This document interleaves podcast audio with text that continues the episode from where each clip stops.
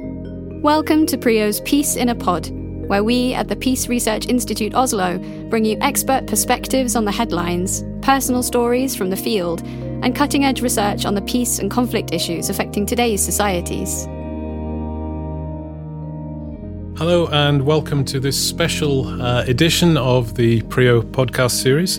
I'm Nick Marsh. I'm a senior researcher here at the Peace Research Institute Oslo. And we're going to be talking about academic fraud. This is uh, quite a different subject uh, to what your regular listeners uh, will be used to. But when we're talking about peace research, um, the research side of that is just as important as the peace side. If people are to speak truth to power, they need to know what that truth is. And we hope that they can find that out via research. But truth is very difficult to find, research is very difficult.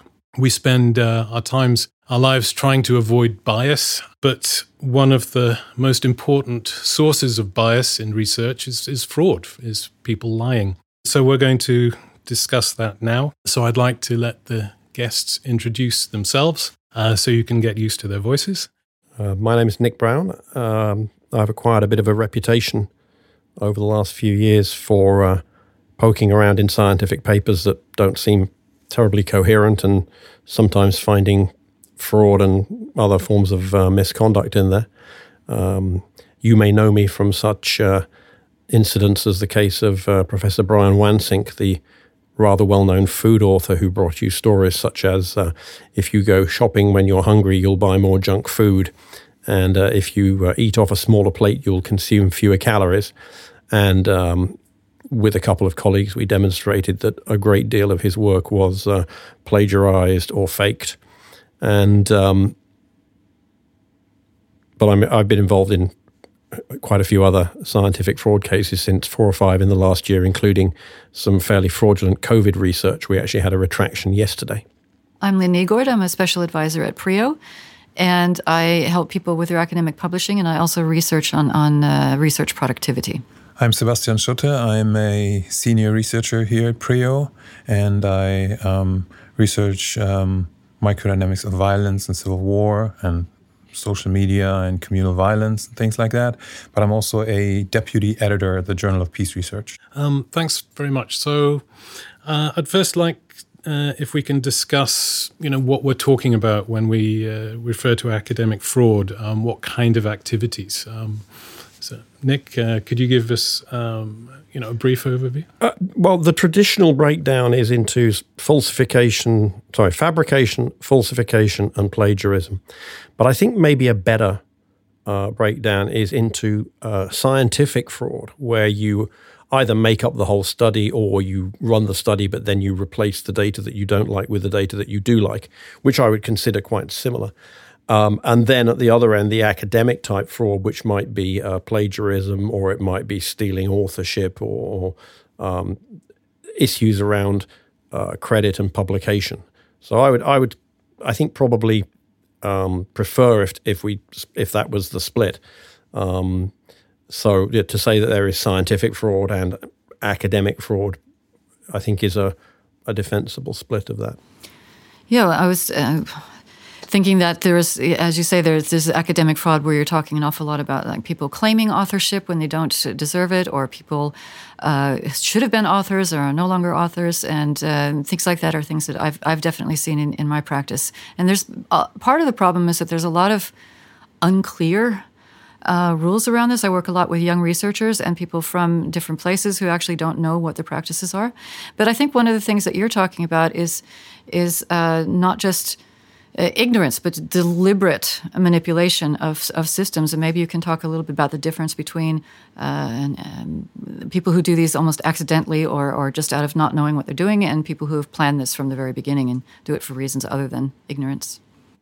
Uh, there's lots of things that go wrong in research because um, methods are difficult, statistics is a difficult subject.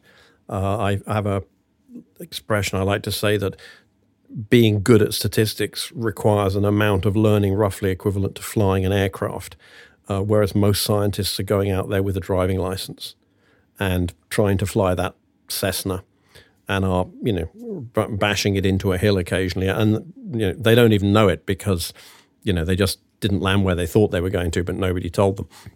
Um, and there is lots of unintentional terrible science going on. Um, there is a whole reform movement in science at the moment, an open science movement, which is attempting, among other things, to get people to realize this, to understand that. It's advocating for much better statistics education, much better understanding of, of what an experiment means, how we do causality.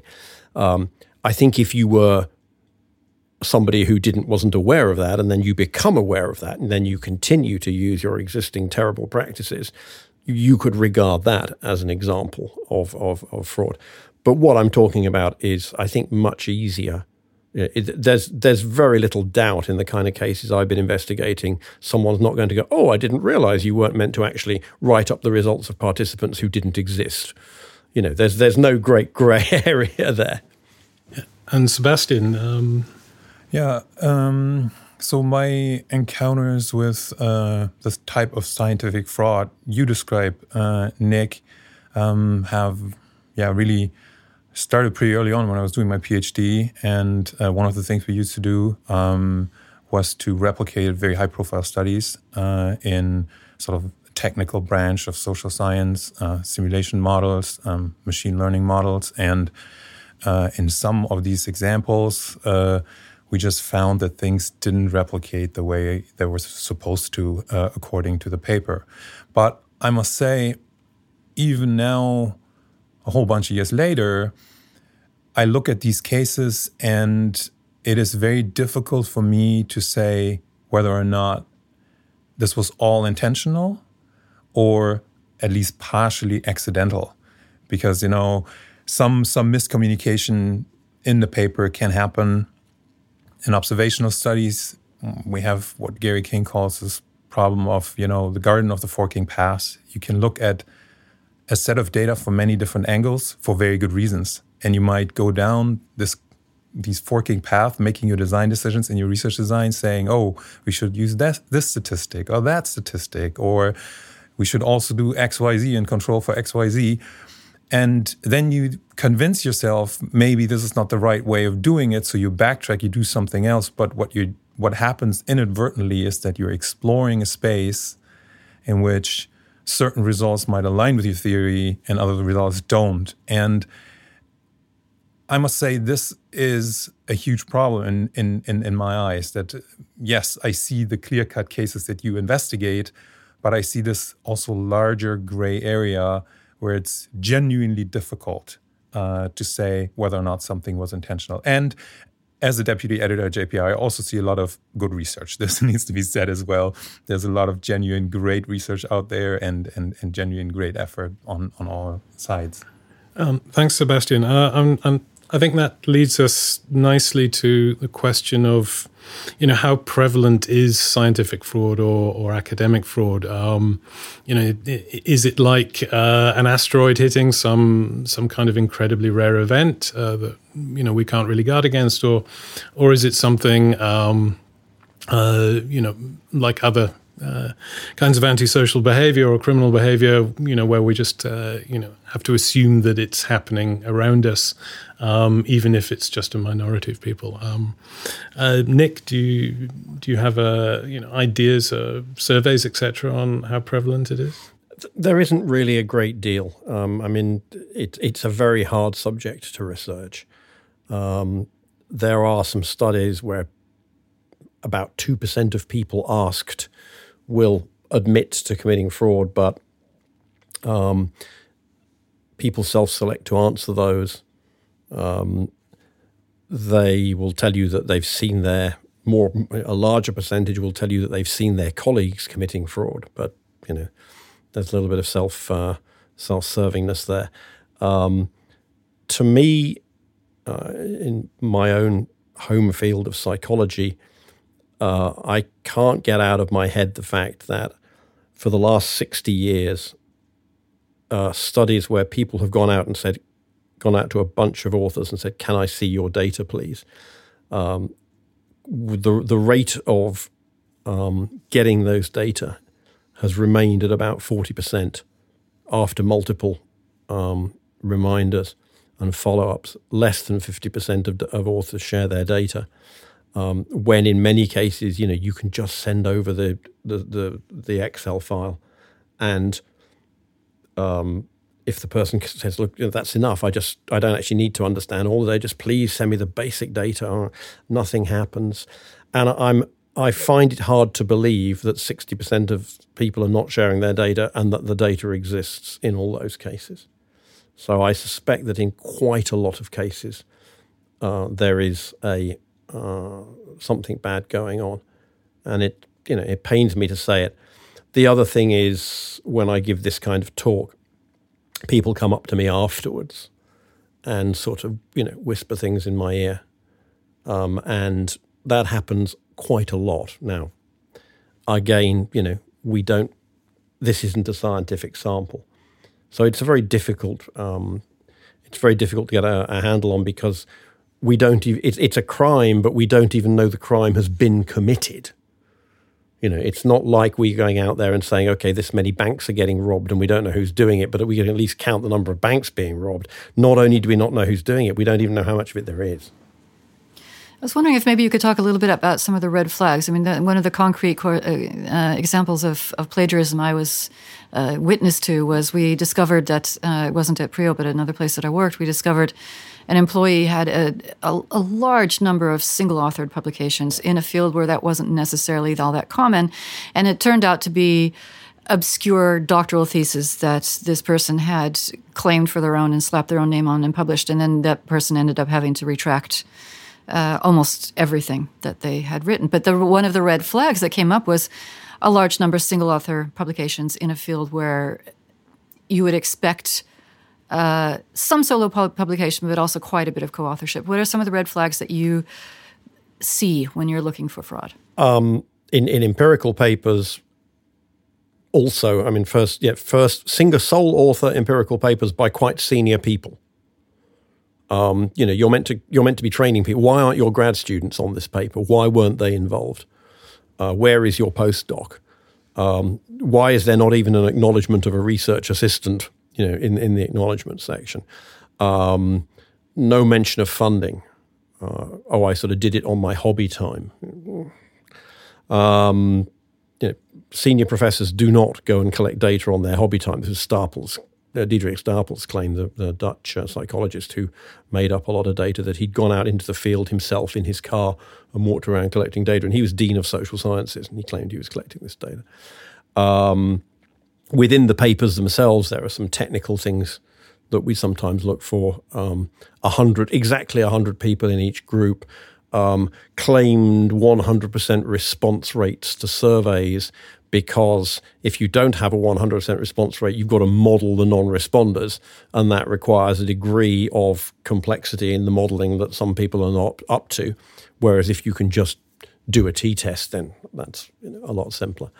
Um, so there are things that awaken one's suspicion, but they're not something that you can then go. You can't just go and get a search warrant or go in front of a judge or whatever the equivalent is on the basis of they happen to have hundred people in each of their groups. You know, nothing wrong with that.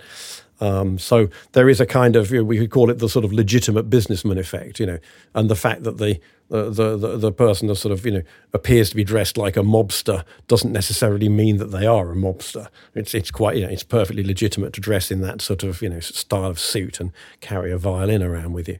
So. Um, and it is a, general problem for science is that we are trained as scientists to not affirm the consequent, and a great, which is in the legal system corresponds to uh, circumstantial evidence. A great deal of the evidence for fraud is circumstantial. It's very rare to find direct evidence. And yet, as scientists, we're trained to be very skeptical um, about circumstantial evidence. And so, it's part of the problem is that we invest, the people investigating the problem are not uh, law enforcement officers. They don't work on balance of probabilities. They don't work on, okay, yeah. So we probably avoid most of the possible miscarriages of justice, but we don't actually put many people away because of that reluctance to consider a preponderance of circumstantial evidence as quite likely, you know, wrongdoing.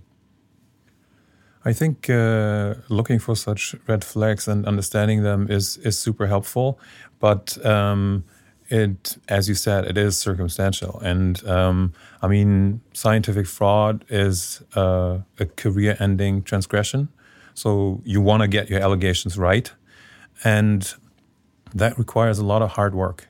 And this hard work, I think, doesn't really have a place cut out for itself in the academic enterprise as as it is today. I mean, uh, you, uh, Nick, have uh, stated in other places that you came to this line of research as a little bit of an outsider um, and uh, weren't sort of um, pursuing the standard academic career where you get your PhD um, and then you get your postdoc and then you know go to the assistant professorship and tenures and so on and so forth. So there aren't that many people like you who can do this type of work and maybe you have an idea or someone else has an idea for how this place in academia can be reinforced and how it can be sort of um, strengthened a little bit uh, from a, from a systematic point of view? It's very very difficult. Um, if you created a sort of science FBI, um, what would the career structure look like? And what would happen after you'd done that for five years and you said, okay, I've done my five years in the science FBI, I'd like to go off and do lab work now? You wouldn't be very popular. Um, I something I've noticed. This is anecdotal, and, and maybe your listeners will come back with counterexamples. But I have the impression, for example, that not many people have many friends who work in law enforcement. And not many people who work in law enforcement have many friends outside of law enforcement. And there's probably good reasons for that as well, because, you know, if, if, if someone is you know, a good friend uh, and you're a law enforcement officer and one day you discover you have to bust them, that's going to hurt. And I think um, I wonder what it looks like to say, okay, yes, you are now a, you are now a data police officer. Um, you can't give someone a 40 year career doing that. It's going to have to be on a secondment basis. And it's not going to look good on your CV. It's, it's not going to help you get jobs because nobody, nobody wants to hire somebody of absolutely impeccable integrity for any job. We know that whistleblowers have enormous difficulty getting hired in any job afterwards, you know, outside the organization they were in, because when we hire somebody, no matter how well intentioned we are, no matter how good people we are, we kind of hope that if push comes to shove within the organization, that they will be loyal to us.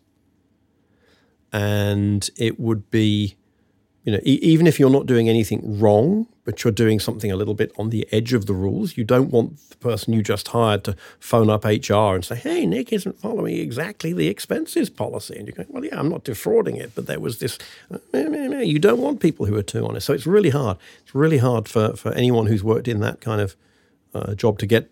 You know, to, it would be very hard if you were in charge of detecting fraud in labs to get hired other than in a lab where absolutely everyone was absolutely certain that nothing bad had ever happened. And there really aren't that many of those places. So. Yeah, I, I agree that uh, some kind of data police, um, you know, th- there'd be a lot of problems with that. But uh, what about uh, changes in sort of uh, academic norms, institutional cultures. Um, for example, there's been a lot of attention in the last few years regarding open data and um, expectations that researchers should share their data, um, uh, you know, unless there's a very good reason why they shouldn't. Um, uh, you know, w- would that be uh, a way to try to reduce the, the incidence of fraud? I, th- I think in most in most settings where it's not that difficult to uh, anonymize participants, I, I, don't see why that shouldn't be done more. I don't. I don't think it's necessarily happening quite as fast as those of us who believe in open data like to think, and I think we are sometimes in danger of believing our own propaganda. Um, the vast majority of uh, journals still have absolutely no meaningfully enforceable data sharing policy, and and even the ones that say you will share your data um, there's nothing on the website that says if you if we get a call three months after your article is published saying that you've deleted the public copy of your data, we will retract your article. It's sort of, oh well, that won't happen either. So it's still it's still based on this idea that everybody is is a terribly nice person and no one would do anything remotely untoward. Uh, which of course is the problem is that people are doing things that are untoward and you can't you know you can't have a model in which everybody's absolutely wonderful um, and expect to uh, counteract bad actors with that yeah, um, Lynn, um, I wonder if you could talk about the, the, sort of balance between expectations for privacy um, uh, and uh, particularly amongst um, uh, people who are on ethics committees and things, uh, and the balance between privacy and sort of sharing data as a means to try to prevent fraud happening. Yeah, I, I, do definitely see a tension in, in the ethics here because uh, certainly in, in recent years the, the, the, emphasis is, was on protecting the privacy of individuals, and it goes much further than just taking the names off the thing. If you are dealing with, for example, an identifiable place and, and, and enough data points, you can start tracing back, even if there's no names, you can start tracing back who, who these people might be. And if it's, uh, for example, uh, vulnerable groups that can, they can be at risk of being identified. Um, so there's there's been enough examples of that to make people very very wary about sharing their data, even if it's anonymized. Uh, that it might, might be impossible to anonymize to the extent where it might protect the informants. But I've noticed that uh, in recent years, uh, as you've been talking about, there's a movement towards open data. And, and this is, of course, easier in, in larger quantitative uh, research things where you have data that's easier to strip of all kinds of identifying, and you have so many data points that it's difficult to, uh, to, to, to, identify individuals uh, or even smaller groups of people. But the you know when you're talking about more qualitative research or you're talking about a, smaller data points, then it becomes more difficult. And I was wondering if you have any reflections on where where you might see that that balance going. I, I think there will obviously be cases where you can't you can't put the transcripts or the edited tapes online. You go into a war zone and you interview people. But I think there are a couple of points here. First is that it ought to be possible when you submit that to a journal for the editor to say, okay, I would like to share your interviews with Professor whoever who is your reviewer. Do you agree that he is a trustworthy person to have this? The other thing is who vetted you to go into that zone and interview these people? You've got that knowledge. They confided in you. Um, how do we know that you aren't going to go back to that government if you get a phone call from from from the, the oppressive government saying either here's fifty thousand dollars or we know where you live? So it, this this kind of model of oh I'm absolutely 100% perfectly true, and I can't trust anybody else in the world with these interviews, is a way of saying, well, okay, if I hadn't been around, these interviews would never have happened. Whereas, in fact, what would have happened is the NGO would have hired somebody else to do it, and they would have done the same level of vetting or whatever it is. So I think it is possible to construct situations where data are made available for review for almost every conceivable situation. And if it isn't, then I think we really have to ask why we're even doing the research and allowing the researcher to go along. Because unless they're, you know, Mahatma Gandhi or some other, the Pope or some other mythical, super uh, trustworthy figure, we're all imperfect in that sense. So yeah, there there is a there has to be a scale of sharing. But I think this idea of, oh, well, we better make sure that nobody ever sees it is just a way of saying we're going to guarantee that no one can check your work. And I think that in itself is an ethical problem vis a vis the subjects to say, we would like you to give us these this important data, this very personal, this very sensitive data, in, to someone who can never be checked. And I think that's in itself actually an ethical issue. Uh, it's less obvious than the one of we must stop the data leaking out. But um, I'm not sure that the person who's arguing that is always in the room of the IRB when we're having the, ooh, better stop anything bad happening policy. Because nothing is nothing is 100% black and white. It's a security question, and all security questions are about balance of risk and cost. Yeah, I um, think this is this is correct. There are very few scenarios in which data sharing is really inherently impossible. So at the Journal of Peace Research, we do require replication data to be uploaded. We host it ourselves, so it cannot be retracted by the author. But we had a discussion last year in the editorial board uh, about whether or not we need to step up our game and run the replications.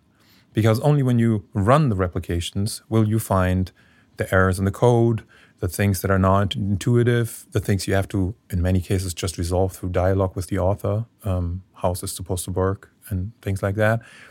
But it, to some extent, comes down to person hours that are being unavailable for this particular job. I mean, um, it is a tough requirement. So, in quantitative social science, you have multiple programming languages that are being used. Um, somebody would have to be so versed in them you have to pay them, of course, for the time they're investing. Uh, they're not advancing their own careers um, as PhD students, as postdocs, and so on.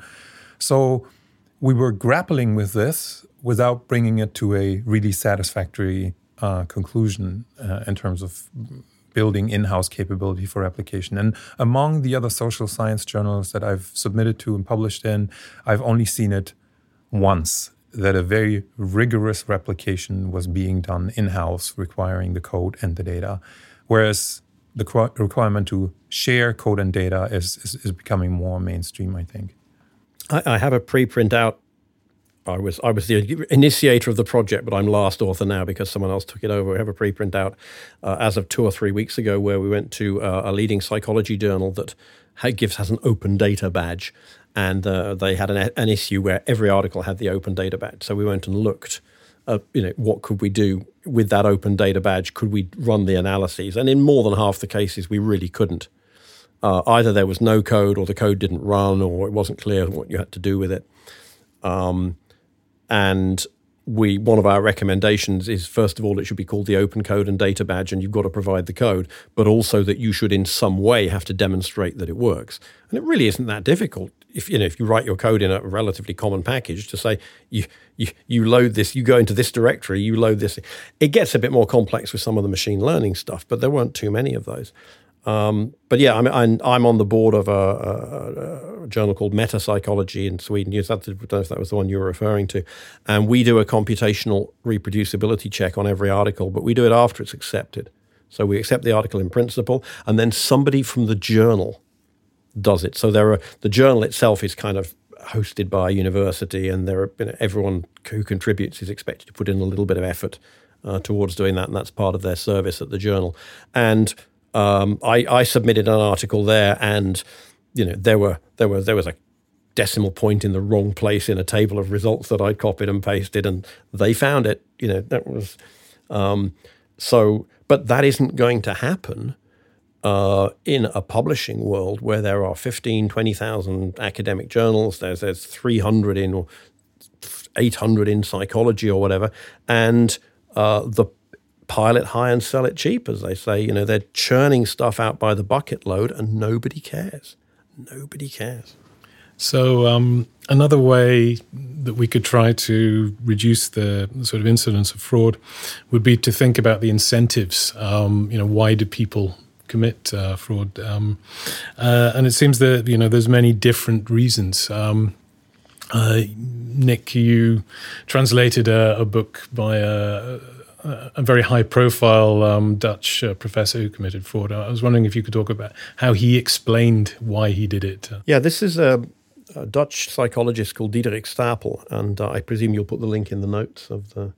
Uh, and he was caught having been fabricating and, and falsifying his data for many years.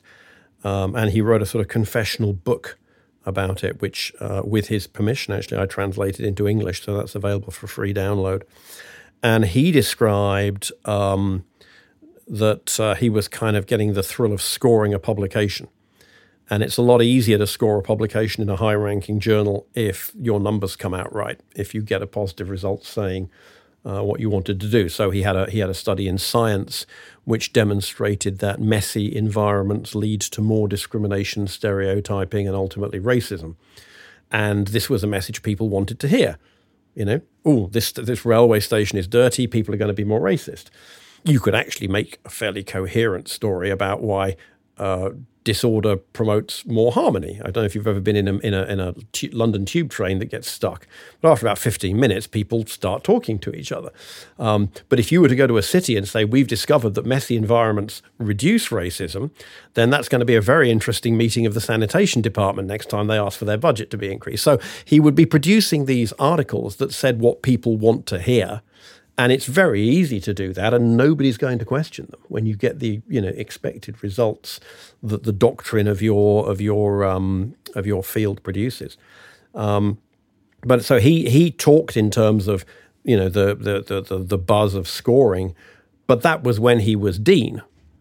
Now when he was a grad student i suspect he was probably making some stuff up then and maybe that was to get on the ladder. He, he's less forthcoming in the book about I was wondering if, because you were talking about some of the, the incentives that, that keep things the way they are, like the, the pressure to publish, the bias against positive result. Uh, you know, you, you, if you have no findings, these aren't going to get um, published. But maybe you can talk about what, what, what would an incentive shift look like, and how how what kinds of things could we put in place that might change the math that people do in their heads about what something was uh, a good idea or not. I mean, you also talked about some real world lessons that we could learn from from other environments, for example, airport checks or or spot testing for. I don't for, think we're going to change the incentive structure of academia anytime soon.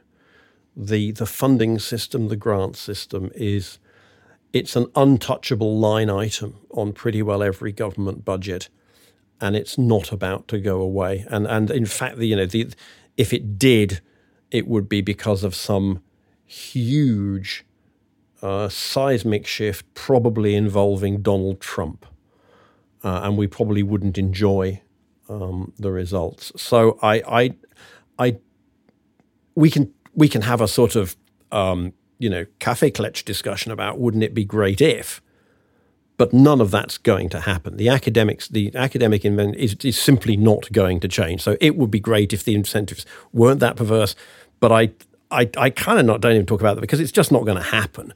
In terms of practical things you could do, um, you could.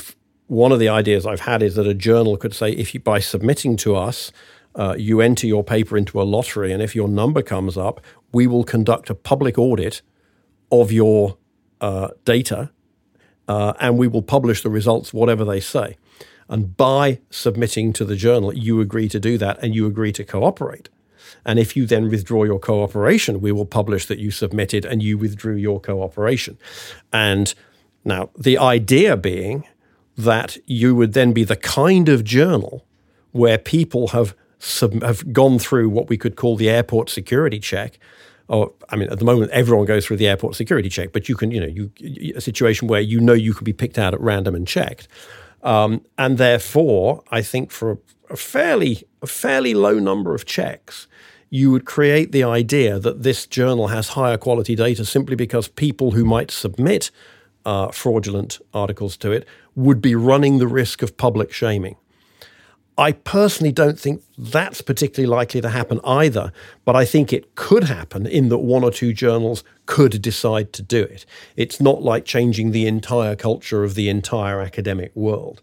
I still think it's yeah, it's fairly unlikely, but if if if you had a particularly enlightened editor coming in at Nature or, or, or, one of the top journals in a particular field and said, from now on, we're going to run this lottery system and you can be called out and we will publish that.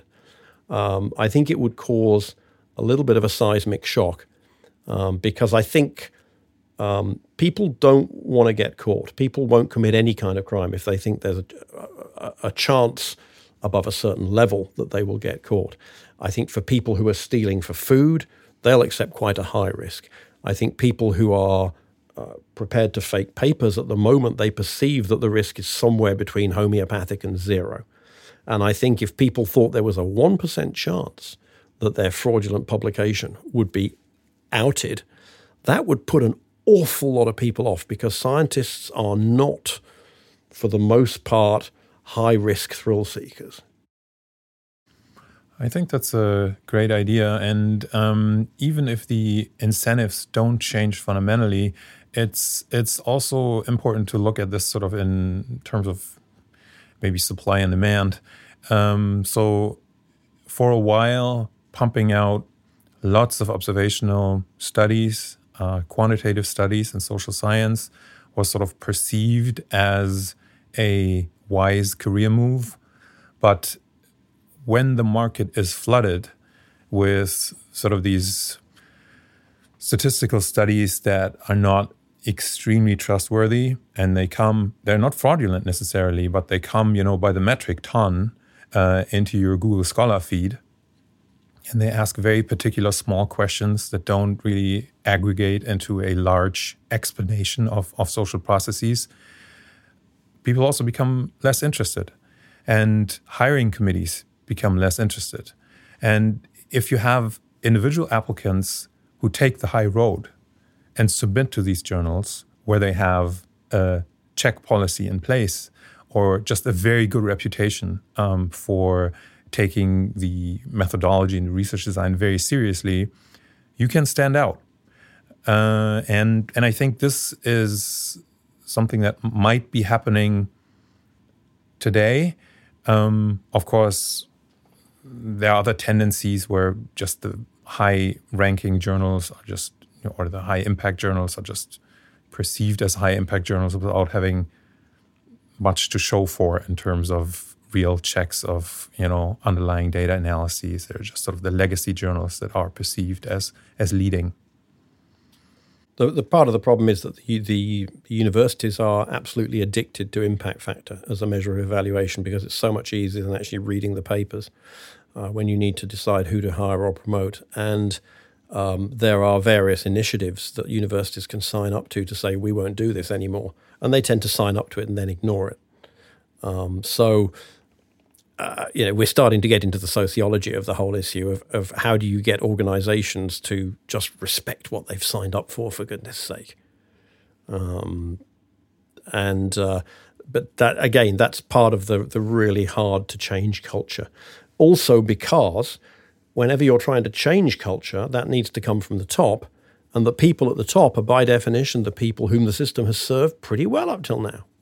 Uh, I mean, one way to to motivate that kind of change um, is to think about what kind of damage um, fraud does uh, to both to you know our our role as researchers. Um, you know, if we can't actually trust uh, the articles that we're reading, the articles that we're basing our own research on, that's a problem.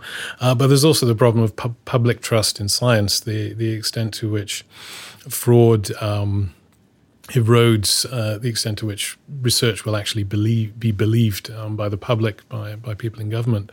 Uh, I mean, I, am wondering if we could talk a bit about how fraud ha- has eroded that, that kind of trust.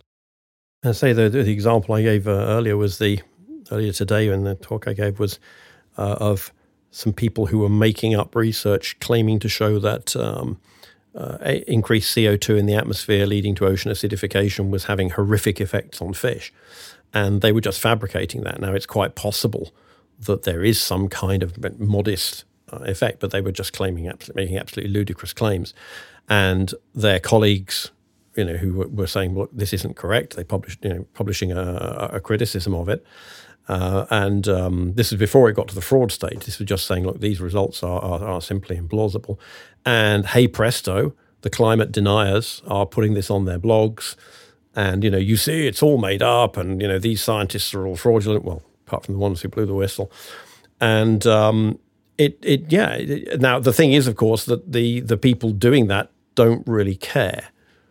Um, you know they don't have the they're just not very good people and they don't care about the overall reputation of science. That's just you know, a bigger problem for them. Uh, sorry that's a problem for everyone else rather. Um, uh, but and so I, am not sure that appealing to scientists not to commit fraud because it will uh, damage the reputation of science. I mean, that's a, a, reason not to do it. But I'm not certain that people are going to go, oh, well, I was going to commit fraud and get a promotion, but since it'll affect the reputation of science, I won't do it. I'm not sure if that's actually going to enter into the logic of the people who are prepared to do that. No, perhaps not. But we're touching on a really, uh, you know, uh, speaking as an American, uh, this this is a huge problem. You've got a whole, but in the U.S. in particular, science is is held up as another opinion. So I'm, I have a right to my opinion, and science has a right to their opinion. And and unless we can bang, uh, bang our fists on the table and say, no, no, science is something different. It's not about your opinion. It's about something we can point at. And so what we're looking at here is is an erosion of, of as you say, an erosion of this trust. And that sort of raises the question of the more we out fraud do we make this worse? Do we give people the idea that that fraud is is really? But if we don't out people, then it becomes safe to do fraud. And I and I feel like this is a this is a dilemma that that I'm not even really sure what the best way forward is to reestablish trust with the public. The alternative is taking part in the cover up. I think we have to out it and we have to try and reduce it before it's too late and we have to say yeah this is happening we are we you know here's the quantification of it and here's what we're going to do to halve it in 5 years uh, denying it is not going to get you anywhere because you know some of the cases are just too big to uh, to fail. In in the, in the case of um, of Brian Wansink, the uh, the food uh, researcher, uh, the the the right wing people picked up on that because although he actually is a registered Republican, uh, donated to Mike Huckabee's presidential campaign in 2007 and was hired by the George Bush White House. he produced a report which because of the cycle happened to land on Michelle Obama's desk when she was vice president on the nutritional guidelines and it became Brian Wansink typical typical lying liberal blah blah blah blah blah uh, and it got twisted. You know, he wrote these guidelines, nutritional guidelines for your kids, blah blah. and and yeah, it, it, it, it got twisted. But the the point was underlying that, yes, there was some fraud going on, uh, and so it will get twisted. Uh, Nick, you started out the sort of discussion and uh, the, the, definitions of um, of fraud with this distinction between the scientific side of things, the academic side of things. I think it's a very profound distinction also for the reestablishment of trust because as scientists, we're not committed to universities or research institutes or job titles like professor or anything. We're committed to making sense of the world in a particular way, asking nature or society questions that can be asked repeatedly and learning from the answers over time, over generations, over centuries. And academia, on the other hand, is just a real world sort of implementation of that. Sort of like Marxism is the theory and it sounds all good, but then you have the Communist Party, you know, or Christianity is the plan, and then you have the Catholic Church. And it's the same for science and academia. And we have to be scientific fundamentalists, and we have to hold academia's feet to the fire. And you said that fundamental incentives aren't going to change. You might be right. I hope you're not. But we should keep trying to change incentives and to you know make sure that scientific standards don't erode under academic incentives I, I, think um, it's one of the reasons why I concern myself much more with scientific fraud than academic fraud because I, you know, I don't work in academia, and all of the sort of backbiting and the plagiarism and the stealing of, of credit. If someone steals credit for my discovery of the general theory of relativity, I'll you know I'll be unhappy with them on that side of the line. But you know, hey, he's getting my message about the general theory of relativity out. Then you know that's all good. So. Um, we we need to find different ways of doing science. I think, if if not to replace academia, then certainly to compete with it. Um, and people in industry do, I think, on average, better science because if they do something fraudulent and their company goes to market with a product and the semiconductor doesn't work, it's like, hey, you promised me this would you know make my iPhone twice as quick. So there is a kind of you know requirement to produce results. Even then, even then, within commercial research, there is a great deal. There is a great deal of fraud. Um, I, I, you know, th- I think it starts with accepting that science is being done by fallible human beings uh, who go home at the end of the day and sit down and watch TV and eat their dinner, um, rather than some kind of you know Mr. Spock type uh, type individuals. And we we do create this kind of myth around scientists um, that they are in some way very special uh, individuals. And, and, you know, the difference between a, a scientist and a musician is just somebody who decides one day to give up science and go back to their love of playing the guitar. It, nothing nothing else happens. You don't have to kind of deposit your sheriff's badge at the at the gate. You just walk out of work one day and stop doing it. It's it's in a it's a job like any other, with requirements vis-a-vis the truth, but fundamentally it's done by human beings, and we don't, I think, take that into account enough. Thanks very much, then.